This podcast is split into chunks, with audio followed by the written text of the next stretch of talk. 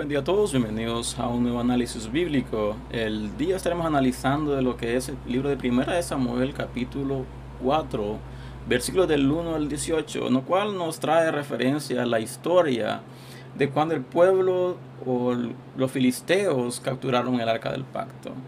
Eh, como sabemos, eh, Dios estaba enojado con el pueblo de Israel. El pueblo de Israel se había desviado como era costumbre y había algo que iba a cambiar completamente en el aspecto o lo que el pueblo de Israel creía o estaba pensando. en el video anterior hablaba de lo que era el pecado de los hijos de Eli. Todos, em, y si estás interesado en ver este video, lo dejaré en las tarjetas para que puedas eh, verlo. Y quiero tomar en cuenta algunos puntos bastante interesantes.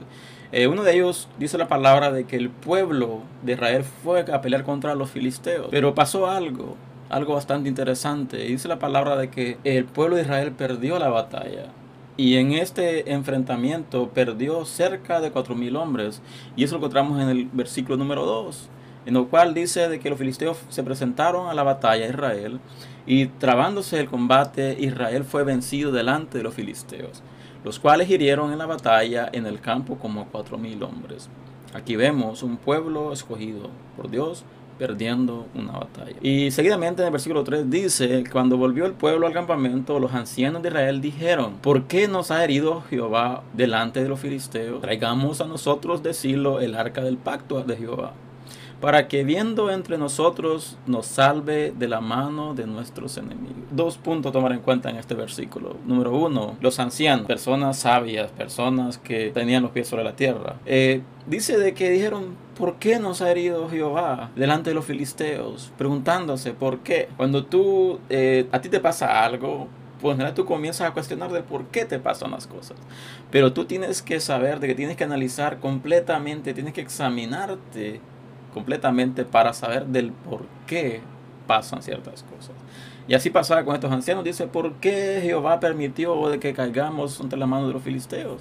Entonces pasa y dice, traigamos el arca del pacto. No sea de que al arca del pacto estar presente y viendo entre nosotros nos salve de la mano de nuestros enemigos. Sabiendo de que el pueblo Israel estaba haciendo cosas indebidas. Viendo de que Dios era un Dios celoso, un Dios santo, un Dios que la santidad. Se preguntaron del por qué les había pasado. Y aquí donde cometen el error que todos nosotros cometemos muchas veces. Poner nuestra confianza en otras cosas. Poner nuestra confianza en nuestro caminar. Poner nuestra confianza en cómo nos guiamos, en todo lo que creemos, todo lo que sabemos. Y más adelante dice en el versículo 4, y envió el pueblo así lo y trajeron de allá el arca del pacto de Jehová de los ejércitos, que moraba entre los querubines y los hijos de Elí Ovni y Fines estaban ahí con el arca del pacto de Dios. Los sacerdotes traen el arca del pacto al campamento. La presencia de Dios llega al campamento. Puedo imaginar eh, la algarabía y más adelante habla de lo que era la algarabía, de que el pueblo, de que el ejército de Israel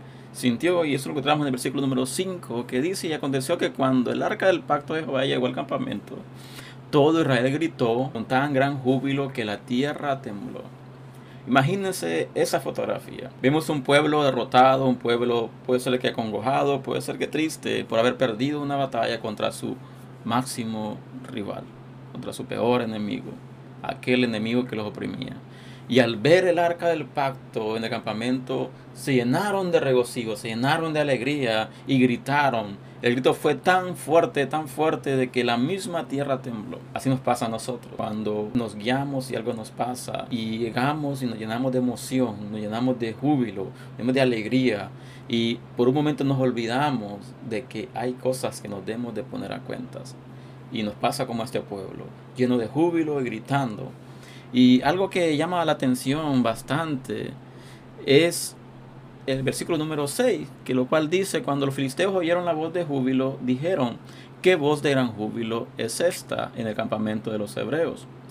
Y supieron que el arca de Jehová había sido traída al campamento. El enemigo comienza a preguntarse a qué se debe todo eso. Y al darse cuenta de que el arca del pacto estaba en el campamento, pasó algo que produjo miedo, produjo temor en los filisteos. El versículo 7 dice, y los filisteos tuvieron miedo porque decían, ha venido Dios al campamento y dijeron, ay de nosotros, pues antes de ahora no fue así. Vemos un pueblo apartado de Dios. La presencia de Dios mismo llega al campamento un pueblo lleno de júbilo, un pueblo lleno de alegría. ¿Por qué? Porque la presencia de Dios había llegado a su campamento. De la moneda vemos un pueblo filisteo lleno de temor, lleno de miedo, porque sabía del poder que Dios tenía. Sabía todo lo que Dios era capaz de hacer y todo lo que había hecho y tuvieron temor y dijeron, ay de nosotros, ay de nosotros. Imagino de que los filisteos tuvieron miedo y dijeron, ahora si pudimos derrotar a 4000 cuando no estaba la presencia de Dios con ellos. Ahora que está la presencia de Dios con ellos, no vamos a poder dudar a ninguno. Y pero más adelante en el versículo número 9 dice, esforzaos, los filisteos, y sed hombres, para que no sirváis a los hebreos como ellos os han servido a vosotros. Sé hombres y pelead. Aquí vemos que las cosas comienzan a cambiar después de tener temor, porque la presencia de Dios había llegado al lugar, al campamento de los israelitas comenzaron a animarse entre sí, comenzaron a, darse ánimos, comenzaron a, a, darse palabras de aliento entre sí. Y algo que determina es lo siguiente, y dice, esforzaos, oh filisteos, y sed hombres, pocas palabras, amárrense los pantalones, llenamos de coraje porque podemos luchar contra ellos. Y la motivación era la siguiente y dice, peleemos para que no sirvamos a ellos como ellos nos sirven a nosotros. Porque ellos sabían lo que ellos hacían al pueblo de Israel. Ellos sabían la opresión de que ellos tenían contra el pueblo de Israel. Y ellos pensar de que el pueblo de Israel haría lo mismo que ellos hicieron a ellos comenzaron a llenarse de algo diferente. El temor comenzó a convertirse en valor. El temor que la presencia de Dios reflejaba o connotaba comenzó a convertirse en valentía para el pueblo de los filisteos. Tanto así que dice la palabra que pelearon los filisteos e Israel fue vencido por segunda vez. Dice en el versículo número 10, pelearon pues los filisteos e Israel fue vencido y huyeron cada cual a sus tiendas y fue hecha muy grande mortandad, pues cayeron de Israel 30 mil hombres de a pie. ¿Cuántos hombres habían caído en la primera batalla? Habían sido heridos como 4 mil. Ahora vemos de que la presencia de Dios estaba en el campamento. ¿Cuántos hombres murieron esta vez? Dice que murieron como 30 mil hombres de a pie. La pregunta es ¿por qué? Porque una cosa es de que la presencia de Dios esté en un lugar y otra muy distinta es que el corazón de las personas de ese lugar estén de acuerdo a la presencia de Dios. Hay veces que nosotros somos nada más emociones. Nos llenamos de júbilo, de algarabía y la presencia está con nosotros, está de nosotros, pero nuestro accionar, nuestra forma de comportarnos, nuestra forma de guiarnos es contraria a lo que Dios quiere. Entonces la presencia está, pero nuestro corazón no está en ese lugar.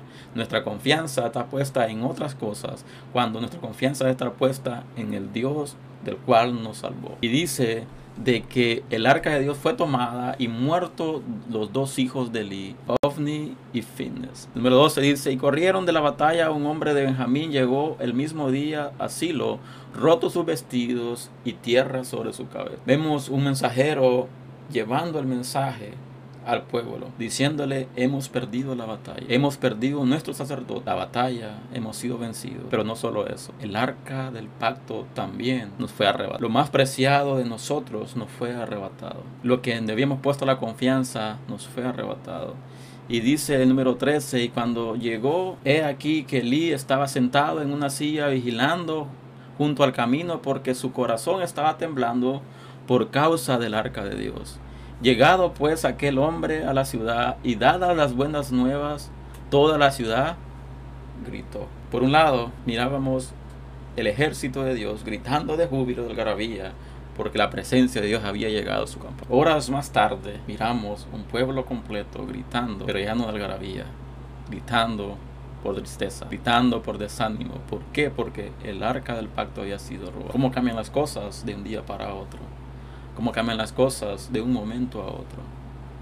De un grito de algarabía a un grito de dolor, a un grito de opresión. Cuando Elí, dice el 14, cuando Elí oyó el estruendo de la gritería, dijo, ¿qué estruendo de alboroto es este? Y aquel hombre vino a prisa y dio las nuevas a Elí. ¿Qué pasó más adelante? Dice el 15, era Elí de 98 años y sus ojos se habían oscurecido de modo que no podía ver. Vemos un sacerdote viejo, sin fuerza. Eh, en video anterior hablábamos de que era un padre, de que prefirió honrar a sus hijos antes que honrar a Dios.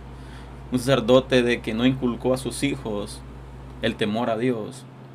Vemos recibiendo la noticia y dice el 16, dijo pues aquel hombre a Elí, yo vengo de la batalla, he escapado hoy del combate. Y él le dijo, ¿qué ha acontecido, hijo mío? El 17 dice, y el mensajero respondió diciendo, Israel huyó delante de los filisteos y también fue hecha gran mortandad en el pueblo.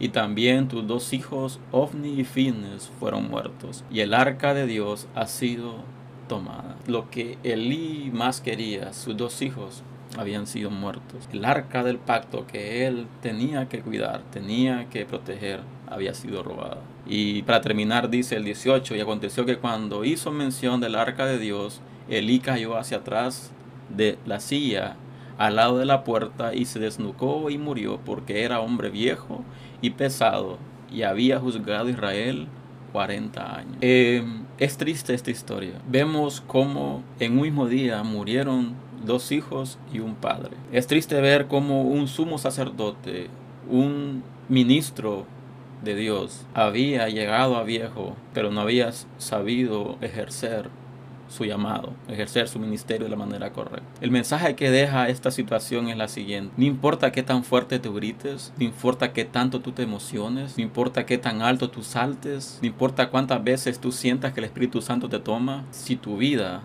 no está de acuerdo a lo que Dios quiere, si tú no te guías como debes de guiarte como un hijo de Dios, nacido de nuevo, no te asombres cuando el enemigo quite cosas de tu vida que tú aprecias.